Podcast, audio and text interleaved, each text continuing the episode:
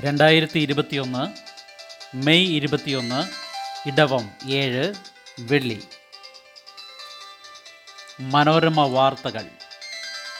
വായിക്കുന്നത് ജി. രവി. ചരിത്രമെഴുതി മുഖ്യപ്രതിജ്ഞ.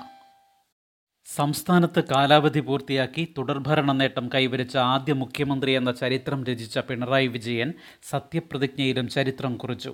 ഇതുവരെ കേരളം ഭരിച്ച എല്ലാ മുഖ്യമന്ത്രിമാരും സത്യപ്രതിജ്ഞ ചെയ്തത് മന്ത്രിമാർ എന്ന നിലയിലായിരുന്നെങ്കിൽ പിണറായി ഇന്നലെ സത്യവാചകം ചൊല്ലി അധികാരമേറ്റത് മുഖ്യമന്ത്രി എന്ന പദവിയിലേക്ക്. ഭരണഘടനയിലെ മൂന്നാം ഷെഡ്യൂളിലാണ് കേന്ദ്ര സംസ്ഥാന മന്ത്രിമാർക്കും സഭാംഗങ്ങൾക്കും ജഡ്ജിമാർക്കും സത്യപ്രതിജ്ഞ ചെയ്യാനുള്ള മാതൃകയുള്ളത്. ഇതിൽ മുഖ്യമന്ത്രിമാർക്ക് പ്രത്യേക മാതൃകയില്ല. അതിനാൽ ഭരണഘടനയനുസരിച്ച് മുഖ്യമന്ത്രിമാരും മന്ത്രി എന്ന നിലയിലാണ് സത്യപ്രതിജ്ഞ ചെയ്യാറുള്ളത്.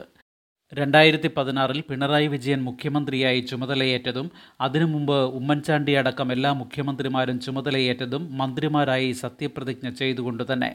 എന്നാൽ ഇത്തവണ നിയമവകുപ്പുമായും രാജ്ഭവനുമായും ആലോചിച്ച ശേഷം മന്ത്രി എന്നതിനു പകരം മുഖ്യമന്ത്രി എന്ന വാക്ക് ഉൾപ്പെടുത്തി സത്യവാചകം തയ്യാറാക്കുകയായിരുന്നു. മുഖ്യമന്ത്രിയായി സത്യപ്രതിജ്ഞ ചെയ്യാൻ ഗവർണറുടെ അനുമതിയോടെ ചീഫ് സെക്രട്ടറി ക്ഷണിക്കുമ്പോൾ മുഖ്യമന്ത്രിയായി തന്നെയാണ് പ്രതിജ്ഞ ചെയ്യേണ്ടതെന്ന വാദമാണ് സർക്കാരുമായി ബന്ധപ്പെട്ടവർ ചൂണ്ടിക്കാട്ടുന്നത്. വീടിനും വിശപ്പിനും കരുതൽ ഉറപ്പ്. വീട്ടമ്മമാരുടെ ജോലിഭാരം കുറയ്ക്കാൻ പദ്ധതി അഞ്ചു വർഷം കൊണ്ട് അതിദാരിദ്ര്യ നിർമ്മാർജനം ജപ്തിയിലൂടെ വീട് നഷ്ടപ്പെടാതിരിക്കാൻ നിയമം രണ്ടാം പിണറായി സർക്കാരിന്റെ ആദ്യ തീരുമാനങ്ങൾ. സംസ്ഥാനത്തെ അതിദാരിദ്ര്യം അഞ്ചു വർഷം കൊണ്ട് പൂർണമായി ഇല്ലാതാക്കാൻ രണ്ടാം പിണറായി മന്ത്രിസഭയുടെ ആദ്യ യോഗം തീരുമാനിച്ചു. ജപ്തി നടപടികളിലൂടെയും മറ്റും ആളുകൾക്ക് കിടപ്പാടം നഷ്ടപ്പെടുന്ന അവസ്ഥ ഒഴിവാക്കാൻ ശക്തമായ നിയമനിർമ്മാണം നടത്താനും വീട്ടമ്മമാരുടെ ജോലിഭാരം ലഘൂകരിക്കുന്ന പദ്ധതിക്ക് രൂപം നൽകാനും തീരുമാനിച്ചിട്ടുണ്ട്. അതിദാരിദ്ര്യത്തിൽ കഴിയുന്നവരെ കണ്ടെത്തി വിവിധ പദ്ധതികളിലൂടെ ദാരിദ്ര്യരേഖയ്ക്ക് മുകളിൽ കൊണ്ടുവരും. ഇത് സംബന്ധിച്ച് സർവേ നടത്തി റിപ്പോർട്ട് നൽകാൻ തദ്ദേശ വകുപ്പിലെ രണ്ട് സെക്രട്ടറിമാരെ ചുമതലപ്പെടുത്തി. ജപ്തി നടപടികളിലൂടെ കിടപ്പാടം നഷ്ടപ്പെടുന്ന പ്രശ്നം ധനകാര്യ അഡീഷണൽ ചീഫ് സെക്രട്ടറി ആസൂത്രണ വകുപ്പ് അഡീഷണൽ ചീഫ് സെക്രട്ടറി വിദഗ്ധ അഭിഭാഷകൻ എന്നിവരടങ്ങുന്ന സമിതി പരിശോധിച്ച് ജൂലൈ പതിനഞ്ചിനകം റിപ്പോർട്ട് നൽകും. വീട്ടമ്മമാരുടെ ജോലിഭാരം ലഘൂകരിക്കുന്ന വീട്ടുജോലി എടുക്കുന്നവരെ സംരക്ഷിക്കുന്ന പദ്ധതിക്ക് രൂപം നൽകാൻ ചീഫ് സെക്രട്ടറി തദ്ദേശ സെക്രട്ടറി വനിതാ ശിശുക്ഷേമ വകുപ്പ് സെക്രട്ടറി എന്നിവരെ ചുമതലപ്പെടുത്തി. സർക്കാർ സേവനങ്ങൾ ഓൺലൈനായി വീട്ടുപടിക്കലെത്തുന്ന പദ്ധതി ഒക്ടോബർ രണ്ടിന് ആരംഭിക്കും. ഇരുപത് ലക്ഷം അഭ്യസ്ത വിദ്യർക്ക് തൊഴിൽ നൽകാനുള്ള മാർഗരേഖ കെ ഡിസ്ക് തയ്യാറാക്കിയിട്ടുണ്ട്. ഇത് പരിശോധിച്ച് ജൂലൈ പതിനഞ്ചിനകം റിപ്പോർട്ട് നൽകാൻ ചുമതലപ്പെടുത്തി. വ്യവസായം തുടങ്ങുന്നതുമായി ബന്ധപ്പെട്ട പരാതികൾ പരിഹരിക്കുന്നതിന് ഏകജാലക സംവിധാനം കൊണ്ടുവരും. ഇതിനായി ഉന്നത ഐ എ എസ് ഉദ്യോഗസ്ഥന്റെ നേതൃത്വത്തിൽ സമിതിയെ ചുമതലപ്പെടുത്തും. പ്രത്യേക നിയമനിർമ്മാണം നടത്തും. നിയമസഭാ സമ്മേളനം ഇരുപത്തിനാലിനും ഇരുപത്തിയഞ്ചിനും.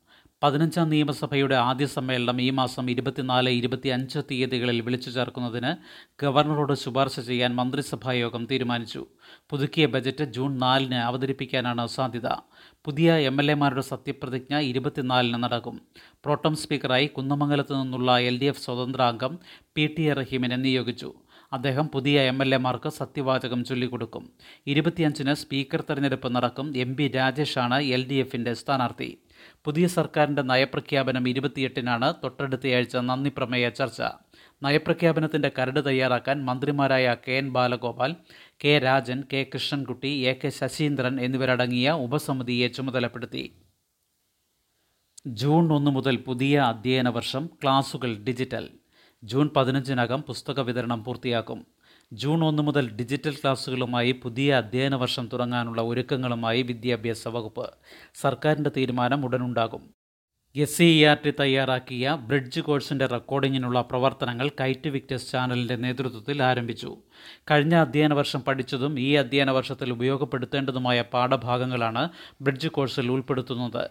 ആദ്യ രണ്ടാഴ്ച ബ്രിഡ്ജ് കോഴ്സ് മാത്രമായിരിക്കും കഴിഞ്ഞ വർഷം റെക്കോർഡ് ചെയ്ത പാഠഭാഗങ്ങൾക്കൊപ്പം പുതിയ അവതരണങ്ങളും ഇത്തവണയുണ്ടാകും. പാഠപുസ്തകങ്ങളുടെ വിതരണം എഴുപത് ശതമാനം പൂർത്തിയായി. പാലക്കാട് വയനാട് ജില്ലകളിൽ പുസ്തക വിതരണം എൺപത് ശതമാനം കവിഞ്ഞു.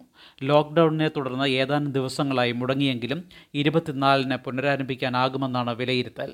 ജൂൺ പതിനഞ്ചിനകം പുസ്തക വിതരണം പൂർത്തിയാക്കും. പൊതുവിദ്യാലയങ്ങളിലേക്കുള്ള ഓൺലൈൻ പ്രവേശനം കഴിഞ്ഞ ദിവസം ആരംഭിച്ചിരുന്നു. ലോക്ക്ഡൗൺ നിയന്ത്രണങ്ങൾ പിൻവലിച്ച ശേഷം നേരിട്ടുള്ള പ്രവേശനത്തിനും രേഖകൾ കൈമാറാനും സൗകര്യമൊരുക്കും. ക്ലാസ് കയറ്റത്തിനുള്ള നടപടികൾ ഇരുപത്തിയഞ്ചിനകം പൂർത്തിയാക്കാൻ സ്കൂളുകൾക്ക് നിർദ്ദേശം നൽകി. ഡാമുകളിൽ നിരപ്പുയർന്നു മഴക്കാലത്ത് പ്രളയമാകാതിരിക്കാൻ മുൻകരുതൽ. ഡാമുകളിലെ നിരപ്പ് മൂന്ന് ദിവസം കൂടുമ്പോൾ വിലയിരുത്തും. മഴയിൽ ഡാമുകളിലെ ജലനിരപ്പ് ഉയർന്നത് മഴക്കാലത്ത് പ്രളയത്തിന് വഴിയൊരുക്കാതിരിക്കാൻ മുൻകരുതലുമായി സർക്കാർ. റോൾ കർവ് അടിസ്ഥാനമാക്കി വലിയ ഡാമുകളിലെ ജലനിരപ്പ് ശാസ്ത്രീയമായി കൈകാര്യം ചെയ്യണമെന്ന് സർക്കാർ കെ എസ് ഇ ബിക്കും ജലസേചന വകുപ്പിനും നിർദ്ദേശം നൽകി. ഡാമുകളിലെ ജലനിരപ്പ് മൂന്ന് ദിവസം കൂടുമ്പോൾ വിലയിരുത്തും പത്തു ദിവസം കൂടുമ്പോൾ അവലോകനം നടത്താനും തീരുമാനിച്ചു. ടൗട്ടെ യാസ് ചുഴലിക്കാറ്റുകളുടെ പശ്ചാത്തലത്തിൽ chief secretary V P Joy വിളിച്ച യോഗത്തിലാണ് തീരുമാനം. മെയ് മാസ ശരാശരിയേക്കാൾ വെള്ളമുണ്ടെങ്കിലും ജൂണിൽ പതിവിലേറെ മഴ ലഭിച്ചാലും വലിയ ഡാമുകളിൽ സംഭരിക്കാനാകുമെന്നാണ് വിലയിരുത്തൽ. ജൂലൈ ഓഗസ്റ്റ് മാസങ്ങളിൽ കുറഞ്ഞ സമയത്തിനിടെ അതിതീവ്ര മഴ പെയ്താൽ മുൻ വർഷങ്ങളിൽ ചെയ്തതുപോലെ ഡാമുകളിൽ നിന്ന് വൻതോതിൽ വെള്ളം തുറന്നു വിടാൻ പാടില്ലെന്നും ഇതിനായി ജലനിരപ്പ് നിയന്ത്രിച്ച് നിർത്തണമെന്നും നിർദ്ദേശമുണ്ട്. ലോക്ക്ഡൗൺ കാലാവധി തീരുന്ന ഉത്തരവുകൾ നീട്ടി. ഹൈക്കോടതിയിലും കീഴ്ക്കോടതികളിലും ബാധകം ഇടക്കാല മുൻകൂർ ജാമ്യങ്ങൾ ഉൾപ്പെടും. ഹൈക്കോടതി കീഴ്ക്കോടതി ട്രൈബ്യൂണലുകൾ എന്നിവയുടെ പരിഗണനയിലുള്ള കേസുകളിൽ ലോക്ക്ഡൌൺ കാലത്ത് സമയപരിധി കഴിയുന്ന ഇടക്കാല ഉത്തരവുകൾ മെയ് മുപ്പത്തിയൊന്ന് വരെ നീട്ടി. ഇടക്കാല ജാമ്യം മുൻകൂർ ജാമ്യം എന്നിവയും നീട്ടി ആക്ഷേപമുള്ള കക്ഷികൾക്ക് കോടതികളിൽ ഉന്നയിക്കാം. ലോക്ക്ഡൌൺ പരിഗണിച്ചാണ് സുപ്രീം കോടതിയുടെ രണ്ടായിരത്തി ഇരുപത്തിയൊന്ന് മെയ് ഏഴിലെ ഉത്തരവിന്റെ ചുവട് പിടിച്ച് chief justice S Manikumar justice C T Ravikumar justice Shaji P Chaly എന്നിവരുൾപ്പെട്ട full ബെഞ്ചിന്റെ ഉത്തരവ്. വസ്തുനികുതി ലൈസൻസ് പുതുക്കൽ സമയം നീട്ടി. പൊതുജനങ്ങളും വ്യാപാരികളും മറ്റ് സംരംഭകരും തദ്ദേശ സ്ഥാപനങ്ങളിൽ വസ്തുനികുതി പിഴ കൂടാതെ അടയ്ക്കാനുള്ള സമയപരിധി ഓഗസ്റ്റ് മുപ്പത്തിയൊന്ന് വരെ നീട്ടി തദ്ദേശ ഭരണ വകുപ്പ് ഉത്തരവിറക്കി. കോവിഡ് വ്യാപനം പരിഗണിച്ചാണ് ഇത് മാർച്ച് മുപ്പത്തിയൊന്ന് വരെയാണ് നേരത്തെ അനുവദിച്ച സമയം. തദ്ദേശ ഭരണ സ്ഥാപനങ്ങളിൽ വ്യാപാര വ്യവസായ സ്ഥാപനങ്ങളുടെ ഈ സാമ്പത്തിക വർഷത്തെ ലൈസൻസ് പിഴയില്ലാതെ പുതുക്കുന്നതിനുള്ള സമയപരിധിയും ഓഗസ്റ്റ് മുപ്പത്തിയൊന്ന് വരെ നീട്ടി. നേരത്തെ മാർച്ച് ഇരുപത് വരെയായിരുന്നു സമയം അനുവദിച്ചിരുന്നത്. ഈ സാമ്പത്തിക വർഷം വസ്തുനികുതി ഇളവ് ലഭിക്കുന്നതിന് വിമുക്ത ഭടന്മാരോ അവരുടെ ഭാര്യമാരോ വിധവകളോ തദ്ദേശ സ്ഥാപനങ്ങളിൽ സാക്ഷ്യപത്രം നൽകാനുള്ള സമയം ജൂൺ മുപ്പത് വരെ നീട്ടി തദ്ദേശ വകുപ്പ് ഉത്തരവിറക്കി. മാർച്ച് മുപ്പത്തി ഒന്നിന് സമർപ്പിക്കാനാണ് നേരത്തെ നിർദ്ദേശിച്ചിരുന്നത്. കോവിഡ് മുറിക്കുള്ളിലെ വായു സഞ്ചാരം അതിപ്രധാനം. വൈറസ് കണങ്ങൾ വായുവിലൂടെ പത്ത് മീറ്റർ വരെ സഞ്ചരിക്കാം. കൊറോണ വൈറസ് അടങ്ങുന്ന അതിസൂക്ഷ്മ കണങ്ങൾ വായുവിലൂടെ പത്ത് മീറ്റർ വരെ സഞ്ചരിക്കാമെന്ന മുന്നറിയിപ്പ്. കേന്ദ്ര സർക്കാരിന്റെ മുഖ്യ ശാസ്ത്രോപദേഷ്ടാവ് കെ. വിജയരാഘവൻ സമർപ്പിച്ച കോവിഡ് പ്രതിരോധ മാർഗരേഖയിലാണ് പരാമർശം. മുറിക്കുള്ളിൽ വായുസഞ്ചാരം ഉറപ്പാക്കേണ്ടത് വൈറസിനെ നേരിടുന്നതിൽ അതിപ്രധാനമാണെന്നാണ് ഇത് ചൂണ്ടിക്കാട്ടുന്നത്. അടച്ചിട്ട മുറികളിൽ വൈറസ് പെരുകാൻ സാധ്യത കൂടുതലാണ്. ഇതൊഴിവാക്കാൻ വീടുകൾ ഓഫീസുകൾ മാളുകൾ വാഹനങ്ങൾ തുടങ്ങിയ ഇടങ്ങളിൽ വായുസഞ്ചാരം ഉറപ്പാക്കാൻ നടപടി സ്വീകരിക്കണം. ജനലുകളും വാതിലുകളും അടച്ച് എയർ കണ്ടീഷണറുകൾ പ്രവർത്തിപ്പിക്കുന്നത് അപകടകരമാണ്. വാതിൽപ്പിടി സ്വിച്ചുകൾ മേശ കസേര തറ എന്നിവിടങ്ങളിൽ സൂക്ഷ്മകണങ്ങൾ ഏറെ നേരം തങ്ങി നിൽക്കാം. ഇവ കൃത്യമായി ശുചീകരിക്കണം. ഗ്രാമ അർദ്ധ നഗര പ്രദേശങ്ങളിൽ മേഖല തിരിച്ചുള്ള കോവിഡ് പരിശോധനയും ഐസൊലേഷനും നടത്തണം.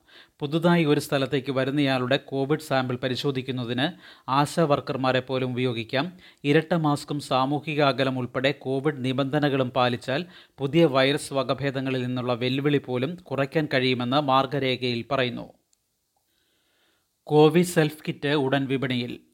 കോവിഡ് ആന്റിജൻ പരിശോധന പതിനഞ്ച് മിനിറ്റിൽ സ്വയം നടത്താം. കോവിഡ് ആന്റിജൻ പരിശോധന വീട്ടിൽ വെച്ച് സ്വയം നടത്താൻ കഴിയുന്ന ടെസ്റ്റ് കിറ്റ് മൂന്ന് നാല് ദിവസത്തിനുള്ളിൽ വിപണിയിൽ ലഭ്യമാകുമെന്ന് Indian council of medical research അതായത് ഐ സി എം ആർ അറിയിച്ചു. പതിനഞ്ച് മിനിറ്റ് കൊണ്ട് പരിശോധന പൂർത്തിയാക്കാൻ കഴിയുന്നതാണ് പൂനെ മൈലാബ് ഡിസ്കവറി സൊല്യൂഷൻസ് വികസിപ്പിച്ച കോവി സെൽഫ് കിറ്റ്. ഇത് തയ്യാറാക്കാൻ മൂന്ന് നാല് കമ്പനികൾക്ക് കൂടി വരുന്ന ആഴ്ച അനുമതി നൽകുമെന്നും director general doctor Balram Bhargava പറഞ്ഞു. മെഡിക്കൽ സ്റ്റോറിൽ നിന്ന് കിറ്റ് വാങ്ങുക കോവിസെൽഫിനുള്ള മൊബൈൽ ആപ്ലിക്കേഷൻ ഡൗൺലോഡ് ചെയ്യുക നിർദ്ദേശാനുസരണം പരിശോധന നടത്തുക സ്ട്രിപ്പിന്റെ ചിത്രം പകർത്തി മൊബൈൽ ആപ്ലിക്കേഷനിൽ അപ്ലോഡ് ചെയ്യുക തുടങ്ങിയ ലളിതമായ നടപടിക്രമത്തിലൂടെ ഇത് പൂർത്തിയാക്കാം. ഈ മാസം അവസാനത്തോടെ ഇരുപത്തി അഞ്ച് ലക്ഷവും ജൂണിൽ നാൽപ്പത്തി അഞ്ച് ലക്ഷവും പരിശോധന വീട്ടിൽ തന്നെ പൂർത്തിയാക്കാനാണ് ലക്ഷ്യമിടുന്നതെന്നും ഐ വ്യക്തമാക്കി. കേരളത്തിൽ ഉൾപ്പെടെ കേസുകളിൽ കുറവ്. കേരളത്തിലെ ആറ് ജില്ലകളിലും രണ്ടാഴ്ചയായി കോവിഡ് കേസുകൾ കുറയുന്നതിന്റെ സൂചനയാണ്. കേരളം ഉൾപ്പെടെ എട്ട് സംസ്ഥാനങ്ങളിൽ ഒരു ലക്ഷത്തിന് മുകളിലാണ് ഇപ്പോഴും കോവിഡ് കേസുകൾ. ഒൻപത് സംസ്ഥാനങ്ങളിൽ അരലക്ഷത്തിനും ഒരു ലക്ഷത്തിനും ഇടയിലാണ്. രണ്ടാഴ്ചയായി രാജ്യത്ത് കോവിഡ് സ്ഥിരീകരണ നിരക്ക് കാര്യമായി കുറയുന്നതിന്റെ സൂചനകളുണ്ട്. ഉയർന്ന കോവിഡ് സ്ഥിരീകരണ നിരക്കുമായി കർണാടകയും ബംഗാളുമാണ് കൂടുതൽ ആശങ്ക നൽകുന്നതെന്നും ആരോഗ്യ മന്ത്രാലയം അറിയിച്ചു. ഗാസയിൽ ഇന്നലെയും ആക്രമണം ഇന്ന് വെടിനിർത്തലെന്ന സൂചന. സംഘർഷത്തിന്റെ പതിനൊന്നാം ദിവസമായ ഇന്നലെ ഗാസ മുനമ്പിൽ ഇസ്രായേൽ വ്യോമാക്രമണത്തിൽ ഒരു പാലസ്തീൻ പൗരൻ കൊല്ലപ്പെട്ടു. ഒട്ടേറെ പേർക്ക് പരിക്കേറ്റു. ഇസ്രായേലിലേക്കുള്ള ഹമാസിന്റെ റോക്കറ്റ് ആക്രമണവും തുടർന്നു. ലക്ഷ്യം കാണും വരെ ആക്രമണം തുടരുമെന്ന ഇസ്രായേൽ പ്രധാനമന്ത്രി ബെന്യാമിൻ നെതന്യാഹു വ്യക്തമാക്കിയെങ്കിലും ഇന്നോ നാളെയോ വെടിനിർത്തൽ ഉണ്ടാകുമെന്ന് സൂചനയുണ്ട്. തെക്കൻ ഗാസയിലെ ഖാൻ യൂനിസ് പട്ടണത്തിലും ദേറർ ബല പട്ടണത്തിലുമാണ് ഇന്നലെ പുലരും മുൻപേ ഇസ്രായേൽ വ്യോമാക്രമണം നടത്തിയത്.